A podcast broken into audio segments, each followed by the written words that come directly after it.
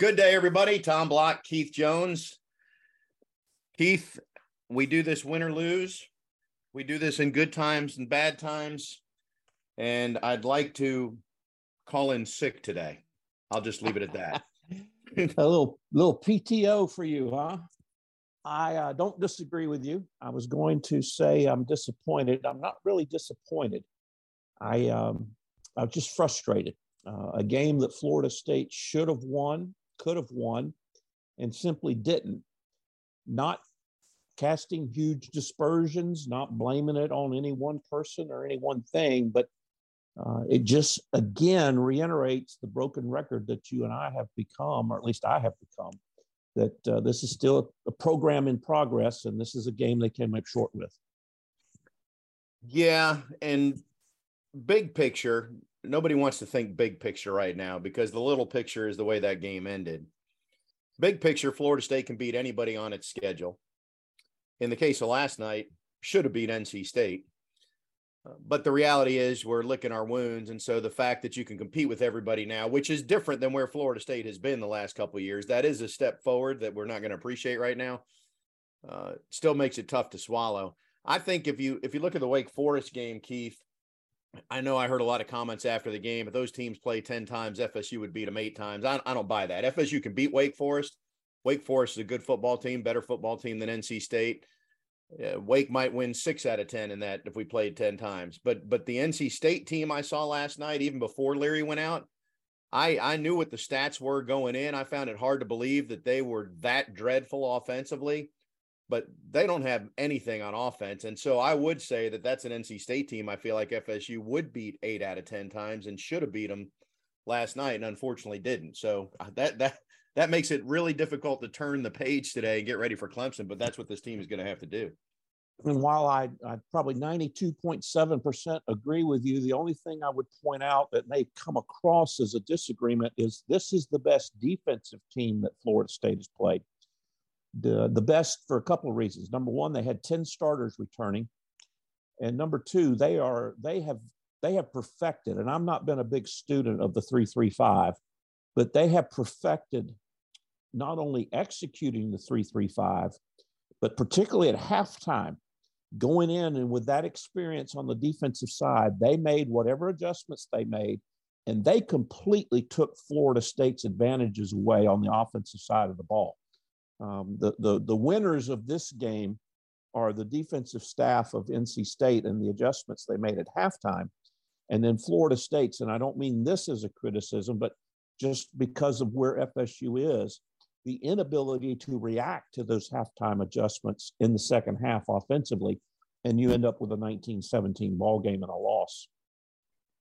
Yeah, and we will, and fans will critique certainly the second half and what happened to FSU, and in the same breath, won't take the time to point out that the same coaching staff schemed up a lot of successful plays in the first half, and we're able to right. get that lead. Right. That's ne- that's never the way we do this, but uh, that was an NC State team that was not giving up any yards on the ground. And Jordan Travis in one run about equaled what they're allowing. I think they're allowing 100 yards per game coming in, and he got 71 on one run. Treshaun Ward had 30 something on another. So two runs equaled that total. Florida State had what 200 yards rushing at halftime, big number at halftime. I don't know what it was.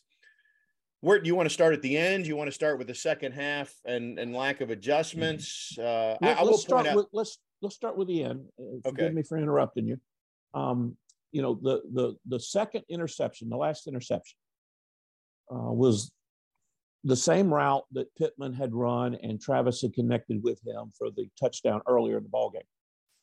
When I talk about adjustments, what happened on that particular route is on the touchdown reception, the defensive back was in trail and, and was playing behind. This time, and I think even Coach Norvell mentioned this in his post game comments he he jumped the route or overshot the route and rerouted Pittman. Now, by no means am I saying there was there was no pass interference. I'm not saying it was a penalty. It was just a great play. But what happens is, and I I use the term. I don't know what Coach Norvell and, and Coach Atkins' term is, but when that happens, you've got to make a sight adjustment. A sight adjustment from the standpoint that the quarterback cannot believe and trust that the receiver is going to get where he was. And so, therefore, you got to hold the ball for an extra count and let the receiver reroute himself, make that adjustment by sight, and throw the ball. If, if Travis holds the ball a half a count, sees that Pittman has inside position, and instead of working outside, can work just up the field or even towards the center of the field, that's an easy throw and catch. Now, I'd have to go back and do split screens and say, did Travis throw the ball before Pittman had a chance to reroute and all those other types of things? But we've got to remember that, that Mike has only been here less than what, six months, less than a year. And that would have been a great adjustment and a touchdown and an FSU win. But that's not going to happen when you've got receivers and quarterbacks that haven't had an opportunity to work uh, quite a while together. Yeah, I think you're right. You do have to tip your cap. That was a good play by the NC State defender. He did reroute Pittman. That's why it looked like that throw was so off. It really was thrown to a spot, excuse me, and Travis let it go right as Pittman was being rerouted. And we saw what the result was. There's there's a lot of plays we could nitpick though. We always go to the ones that are the most obvious at the end. But you can go back early on. There were a lot of drop passes by Florida State receivers in this in key in possession snaps, third and fourth down snaps uncharacteristic drops, uncharacteristic drops. I mean, this receiving corps, and they made some great catches during the game Saturday night, but uncharacteristic drops. Let's stick with the end for now, Keith. So I'm looking at the the play-by-play sheet on it. Florida State had a first and 10 at the NC State 24 with 51 seconds left, and they had all three timeouts. First down, they ran Toafili for two. I don't recall where the ball went. That might have been about placement for a potential field goal attempt if it came down to that. But in general, I, they were going to take a shot at the end zone at some point.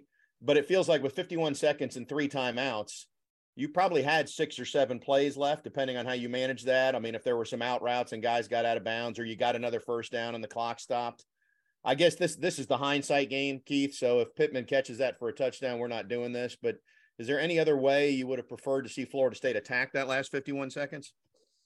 Well, in hindsight, of course. yeah. But in in truthfulness, no. I mean, whether you take your shot on second down or third down, um, you were going to to try one shot, and it was either going to be Pittman on a successful uh, do again or you were going to try to get Johnny in a jump ball. Uh, you've always got the chance for the tight end on a, on a seam route, as we've seen in the past. I mean, there are a lot of options there. And plus, we don't know what show, what, you know, you'd have to ask Travis, why did he choose to go to Pittman? I think uh, Coach Norvell indicated, or maybe you indicated before we started taping, that uh, someone said there were five options on that particular play. And so we can fault Jordan for picking that one. We can fault this. We can fault that. We can fault the other. But no, in answer to your question, I don't have a problem with with how it was done at the end. And I probably you and I may disagree a little bit on this. I don't I don't have a problem if they played for the field goal uh, because you know Fitz has been good. He's just not been good lately. Uh, and I think you've mentioned, others have said that you know in all the live drills last two or three weeks, he's made every kick during practice.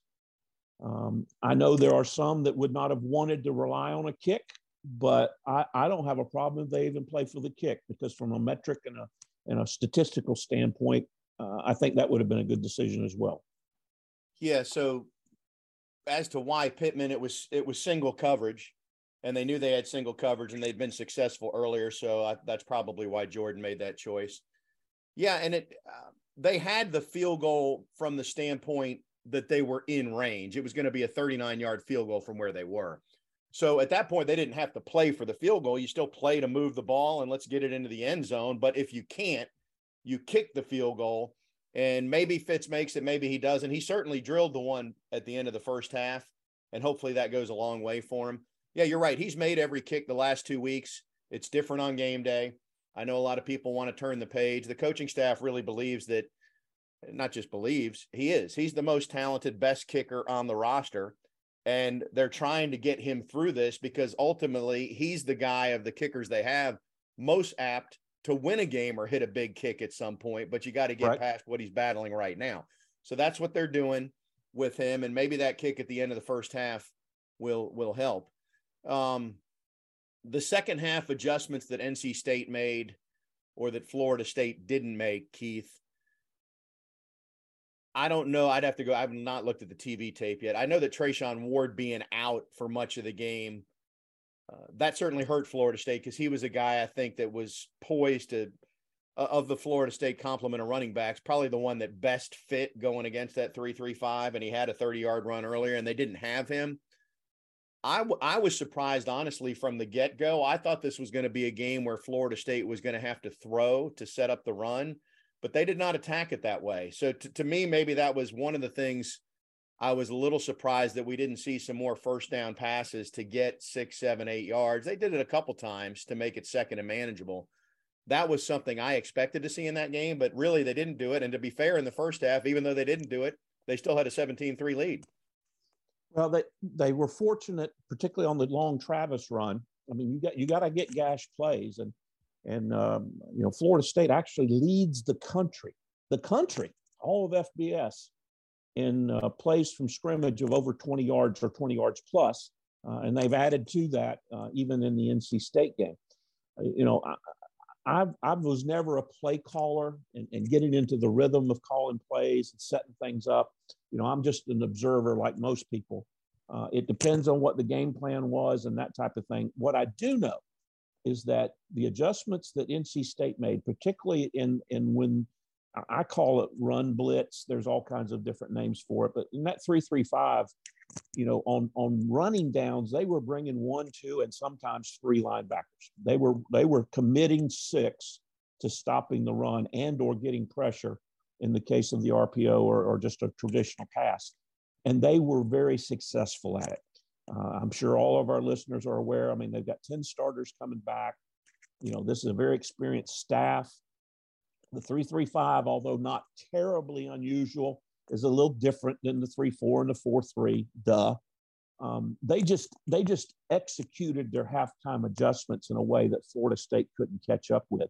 To me, that was the ball game in the second half. FSU's inability to see what NC State had adjusted to defensively and find a new way to attack it.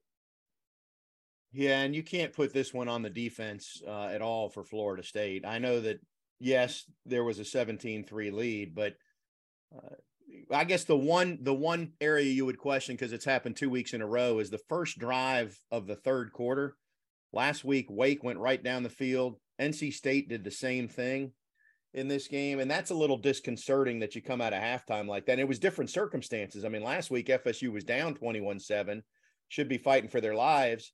Here, if you want to argue, were they a little complacent because they were up 17-3? Either way, it was too easy, and immediately – uh, the other team had seven points on the board. You know, and again, that that goes back to more above the shoulders than anything from an execution, a technical or, or adjustment standpoint. You know, getting yourself in a position, particularly on the defensive side of the ball, to come out on that opening kickoff and and force the offense off of the field. That's a mental thing. That's a and that's an experience thing, and that's a we have to do it type of thing. Uh, you can't coach it you can't replicate it in practice. You have to execute it during a game. And, and you're exactly right. Florida State has failed that many tests, uh, that small test sample size, uh, two weeks in a row.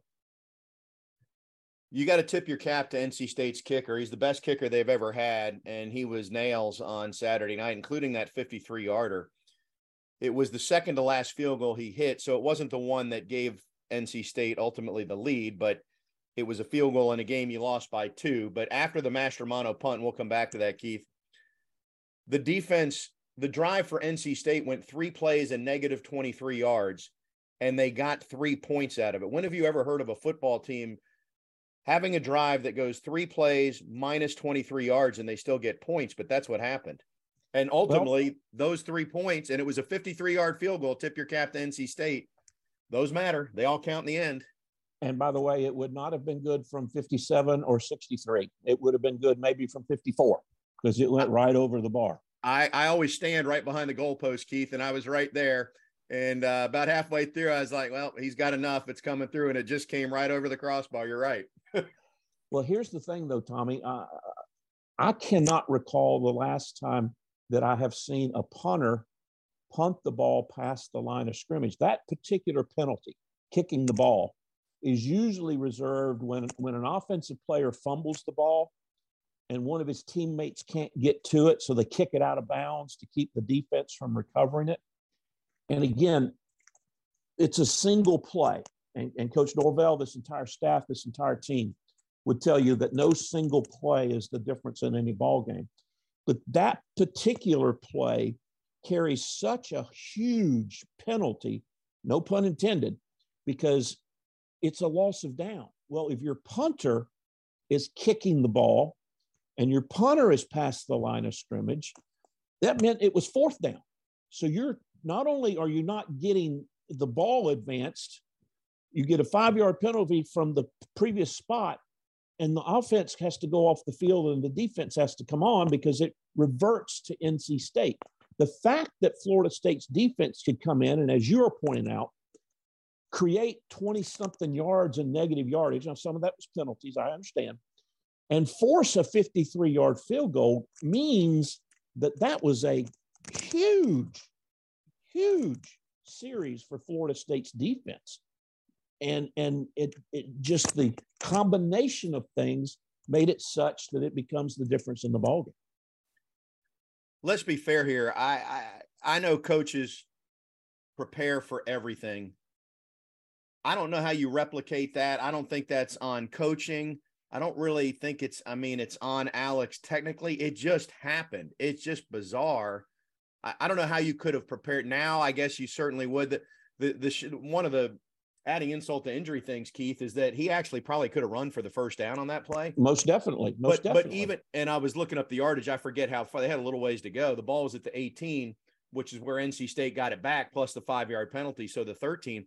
Even if he runs for the first down and doesn't get it, you're you're giving him the ball at the 28 yard line though instead of the 13. You know what I mean? Because I, I, think sure. it was 10 or 15 to go. Uh, it's just it's just unfortunate. I don't know how you. I mean, now Alex will always know, and even that in the moment, he might have thought he was behind the line of scrimmage. He moved away, took a couple steps, and punted. It just turned out he was a step past the line. And, and again, I haven't seen any interviews with him. Um, I'm sure everybody will second guess. But number one, why did he pull the ball down? Did he think it was going to be blocked? NC State did have a defender coming free. On the replay, and hindsight's always perfect, as we all know, didn't appear to me that the defender could have gotten to him and blocked the punt. But let's say and assume that he believed that it would have been blocked. So he pulls it down and moves. Then becomes the question is he looking at the ball? Is he looking upfield? You know, there's a lot of things. That's that's no man's land for a punter, particularly an Australian punter who hasn't even played a lot of American football. He he never had that happen when he was seven years old, Tommy, because he never played that game when he was seven.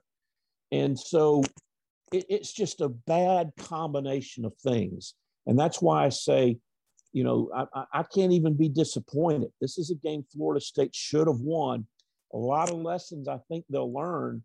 Um, it's just frustrating. Uh, it's just frustrating. But welcome, welcome to college football in 2022. I just looked it up. It was fourth and 17, Keith. So okay. while it looked wide open, he's not as quick as the defenders, and he might have gotten 15. But if he gets 15, NC State takes over at the 33. And the other thing, and I don't know if they showed this on TV, Keith, it was a 66 yard punt that got negated. He completely flipped the field the other way. The ball was inside the 20. It was the best punt he's hit probably this year on that one. So I mean, it, it, just, it did. It did it rains, show up on television. It did show up on television. Yes. Yeah. Um. Well, let's just just talk. Well, I, I I can pull this out, and I'll pull out my notes, Keith. So we focus on a couple of key plays: the Mastromanno punt, the interception at the end. Uh, let's just go back to the start. So the early in the game, Florida State's driving at the NC State 23. They take a shot to the end zone. Malik McClain drops it. It's a touchdown. He drops it. You get to fourth and three at the 23 to start the second quarter. Now, here's where if you if you had NC State's kicker and that kind of confidence, you might take the three instead of uh, the 40 yard field goal attempt. They go for it fourth and three. Johnny Wilson drops it. That's two balls in a row you drop. That one cost you a touchdown. The other, the, the next one cost you possession. Uh, there was a play later in the game where Johnny Wilson dropped another one on a on a possession snap. There was a play where Pokey Wilson dropped one. Marquise yeah, there were at least four snaps, uh, four drops, four clear drops, which was very uncharacteristic for this group over the last few weeks. Markeston Douglas dropped one on a ball where it was going to be a tough play, and the defender deserves some credit because he arrived right at the same time and might be the reason for the drop. Um, but but those are the kind of plays when you look back. Florida State has their receiving corps has been very solid this year. Uh, some metrics having the top receiving corps in the country, which nobody would have predicted that. But when you look at the third down conversions and how Florida State struggled against NC State, really the plays were there. They just didn't execute. I mean, at least to your point, four or five possession snaps, they dropped the football. And not only that, flip it on the other side. Uh, FSU held NC State zero for six on third downs in the first half, and it was almost a complete opposite in the second half. Yeah, it was. Uh, well, I was. We haven't talked about this, but uh, I knew that Devin Leary's numbers were down and that he didn't have the same weapons offensively. But that, and Devin, I, I wish him well. And I don't know how significant the injury is, but that was a very pedestrian NC State offense. It was it was less than what I even thought it was, and maybe I should turn that the other way and give credit to FSU's defense. Tatum Bethune played one heck of a football game in terms of getting downhill and a lot of tackles for loss. Jared Verse played a great football game, even though he was held pretty egregiously, in my opinion, on about every play, Keith. And I agree. I don't want to get into the officials and, and Florida State's uh, old friend who was the the referee, the white your, your favorite, that, your favorite official, your favorite official.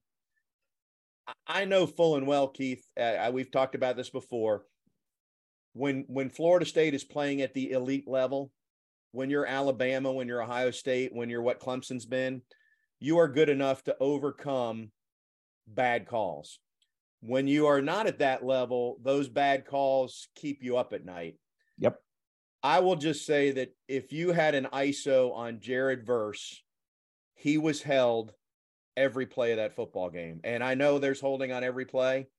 The only time they called holding was on a drive that had already stalled and was going backwards when they wound up kicking that 53 yard field goal. They called it twice in a row as if, well, we'll just say we, we flagged them twice.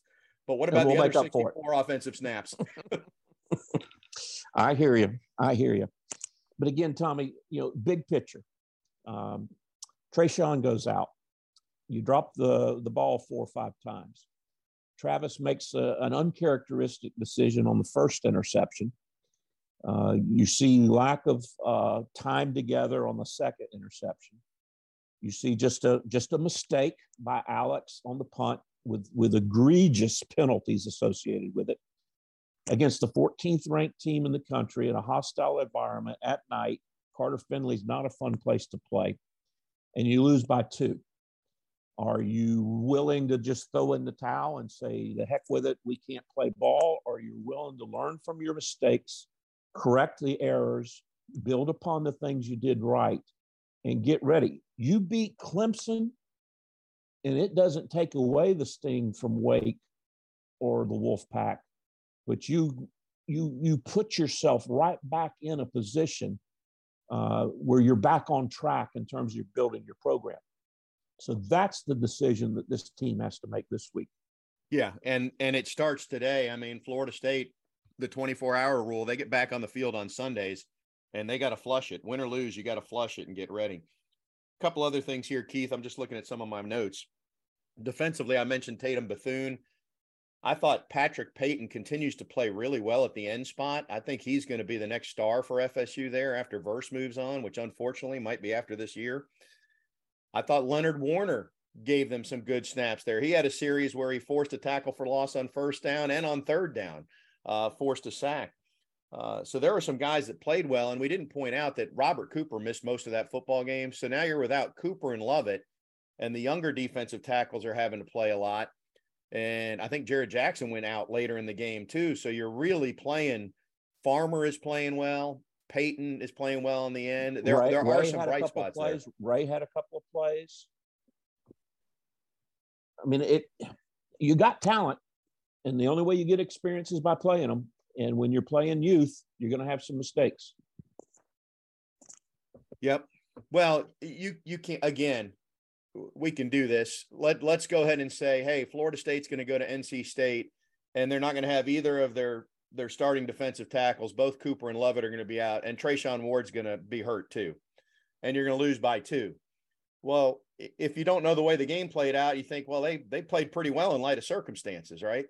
Correct. But you, you can paint it the other way and say, well, NC State beat you with a backup quarterback, which, by the way, to be fair, uh, remember that Florida State won a game on the road this year with a backup quarterback. Louisville didn't have Malik Cunningham yesterday. They still beat Virginia. I mean, backup quarterbacks can play too or win some games, but that that quarterback for NC State didn't win the football game. He he did nothing. They kicked a couple field goals. Florida State, I it, it occurred to me uh, late in the third quarter. I was I just kept looking at it as NC State's coming back, Keith, and I really thought if Florida State scores one more time, they will win the football game because NC State going three at a time was not going to have enough at bats. Unfortunately, Florida State didn't score one more time. When it was late in the third, I thought, well, even as bad as this is, they're going to get one more. They'll get it to 24, and that'll be enough to win the game, which it would have been, but they never got there. Well, the, the other as, another aspect of it is is penalties, and we talked about Flanagan and his staff um, of officials, but you know FSU had some some pre-snap stuff happen particularly in the second half. I think they ended up with double digit penalties. Correct me on that if I'm wrong, if you're looking at it. Uh, and that's the second week in a row that penalties have been uh, an issue for this squad. Uh, you know, you you can control most of that. You saw Dylan Dylan Gibbons with a just a, you know, you just can't do what he did and got flagged for it. Um, you know, those are those are mental. Those are concentration. Those are in the moment things that you you just have to stay focused. It's a 60 minute ball game. You can't let down five seconds of that 60 minutes. Very tough to do, but the great teams find a way to do it. And that has shown up lately. And last week it was classified as pressing. It might go in the same bucket here. Some would put it in the Jeff Flanagan referee bucket. I'm not sure, but either way, you can't. The, you got to control those things. What What did you think about the uh, the unsportsmanlike for tackling Devin Leary too hard? Well, the problem is the rule, and I'm not saying the rule's bad. I'm just saying it's a problem. You know, if I rush the passer and I put my hand up and he throws the ball and, and trying to bat the ball down, if I hit the quarterback in the head with my hand, that's unsportsmanlike. And he was, Leary was hit above the shoulders. Doesn't have to, it wasn't targeting but it was unsportsmanlike. And, and I don't like the rule, but it is the rule. So you got to play within it. Well, that's no fun if you're going to take that stance, Keith. I'm just saying, Tommy, you know, it's I the same argument. It's the same argument I got in with one of our former head coaches when he basically told me I was an idiot because I knew the rule. You want to share any further details or just leave no, I'd like to leave it at that. He lost yesterday too, so it doesn't matter. Gotcha. Uh, let's, um, uh, you know, we talked about the special teams mishap or whatever you want to call that with Alex.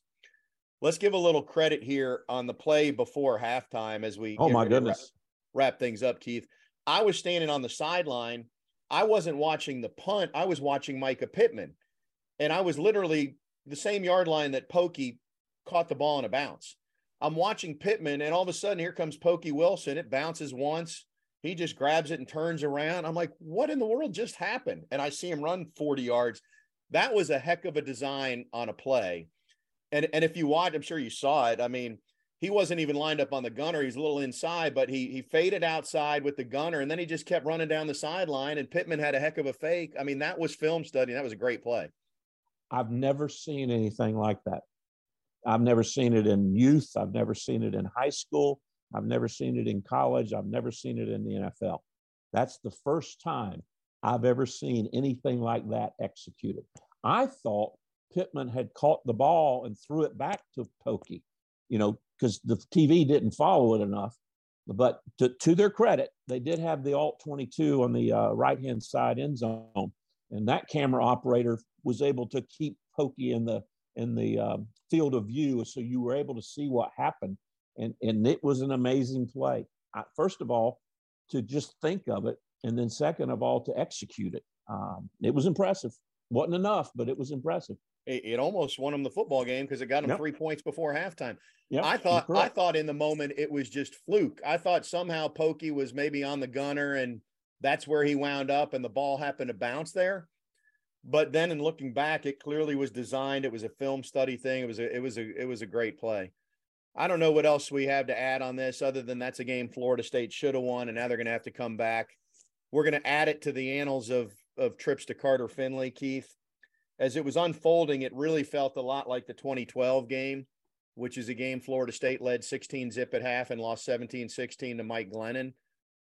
Uh, similarity was that the offense didn't do anything in the second half, but the difference is in that game, Mike Glennon and NC State actually did have to convert several fourth downs and and do all that. I, they they had to do a little bit more offensively. But then I thought about it and I said, well, the way the game ended, it also was a little like the 2010 game, which was the game where that you and I called, where Ponder and, and Ty Jones bumped into each other. Florida State had the ball the last five minutes of the game. They're driving the length of the field. They're going to go in for an easy touchdown to win it. Not that Florida State was at the five. So so that game was a combination of the 10 and 12 defeats in Raleigh. And they're just it's just another one I want to burn the tape. The the only redeeming thing, and therefore is also even more disheartening, is many of those prior problems that occurred on a Thursday night. And now we can add Saturday night to that same quandary. Ah, I uh we'll finish up on this, Keith. Um I don't know that it came across on TV. They probably showed it, but they had a delay getting the lights on as night Yep. arrived. Yep. Well, you know at NC State that the radio booth is basically on the roof, and directly behind the visitors' radio booth is uh, every plug in the stadium that controls the lights. And so while that was going on, if you open that door, you've never seen so much sweat on the foreheads of the nine individuals who were trying to figure out why the lights wouldn't go on. Oh, I mean, it it looked like the old school phone operator. Let me unplug here and plug here. Let me do this. What am I doing? well, the, the television uh, said that it was only a seven minute delay. I don't know if that's accurate or not, but that's what was projected uh, by the television. But they did have, uh, they cut into the game prior and did show the, the standards of the lights with the lights off. And I'm thinking to myself, you know, now we're looking at an hour or two. So the fact that they came back on quickly, I guess they were able to find the right, uh, the right plug at the right time. It may have it may have resulted in only a seven minute delay. They were out much longer than that. So I think the seven minutes is they they were able to collapse the pregame to the absolute mandated pregame warm up, and ultimately it only cost them seven minutes. But uh, there was a good hour they were trying to get those things on, and it didn't become evident. William Floyd, I think, is the one who pointed it out. I, I had noticed, but as as we move from daylight into dusk, all of a sudden you look out there and you're like, you know, we kind of need some lights on right now if we're going to do something. Well, Tommy, Anyway. before we, before we end, let's go on a positive note. Let's take time now for our Prime Meridian Bank performance of the game. You mentioned him earlier. I'm going to hide him, highlight him, but uh, Tatum Bethune had 14 stops in this ball game, seven tackles, uh, solo, seven assists. He also had two and a half tackles for a loss, and he was he was significant and he was noticeable, significant and noticeable. He had a great performance. Speaking of performance, Prime Meridian Bank has been consistently named one of the best banks to work for by the American Bankers Magazine. Want the bank where they greet you by name? Yep, they'll call you by name. Smiling faces, always with a big smile. Coffee, water, a cookie when you walk in the door. That's also great performance. Try my bank, Prime Meridian Bank. Member FDIC offices in Tallahassee, Crawfordville, and Lakeland, or you can visit them on the web at trymybank.com. Tatum had a he had a great game. Uh, I know he would have liked to have made one more big play at somewhere along the line, um, but he was outstanding, outstanding. All right, Keith, we're out of time. We'll do this again on Wednesday, folks. Thanks for tuning in. Sorry it's a little later than usual. That's on me. It was a late night. I wanted some sleep. I need all the help I can get. So we push back a few hours. Keith, I'll talk to you soon. Sounds good, Tommy. Thank you. Thanks for tuning in to Front Row Noles.